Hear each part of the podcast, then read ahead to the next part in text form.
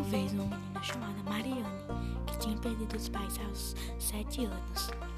E a sua irmã, ela tinha dois anos quando os pais dela morreu.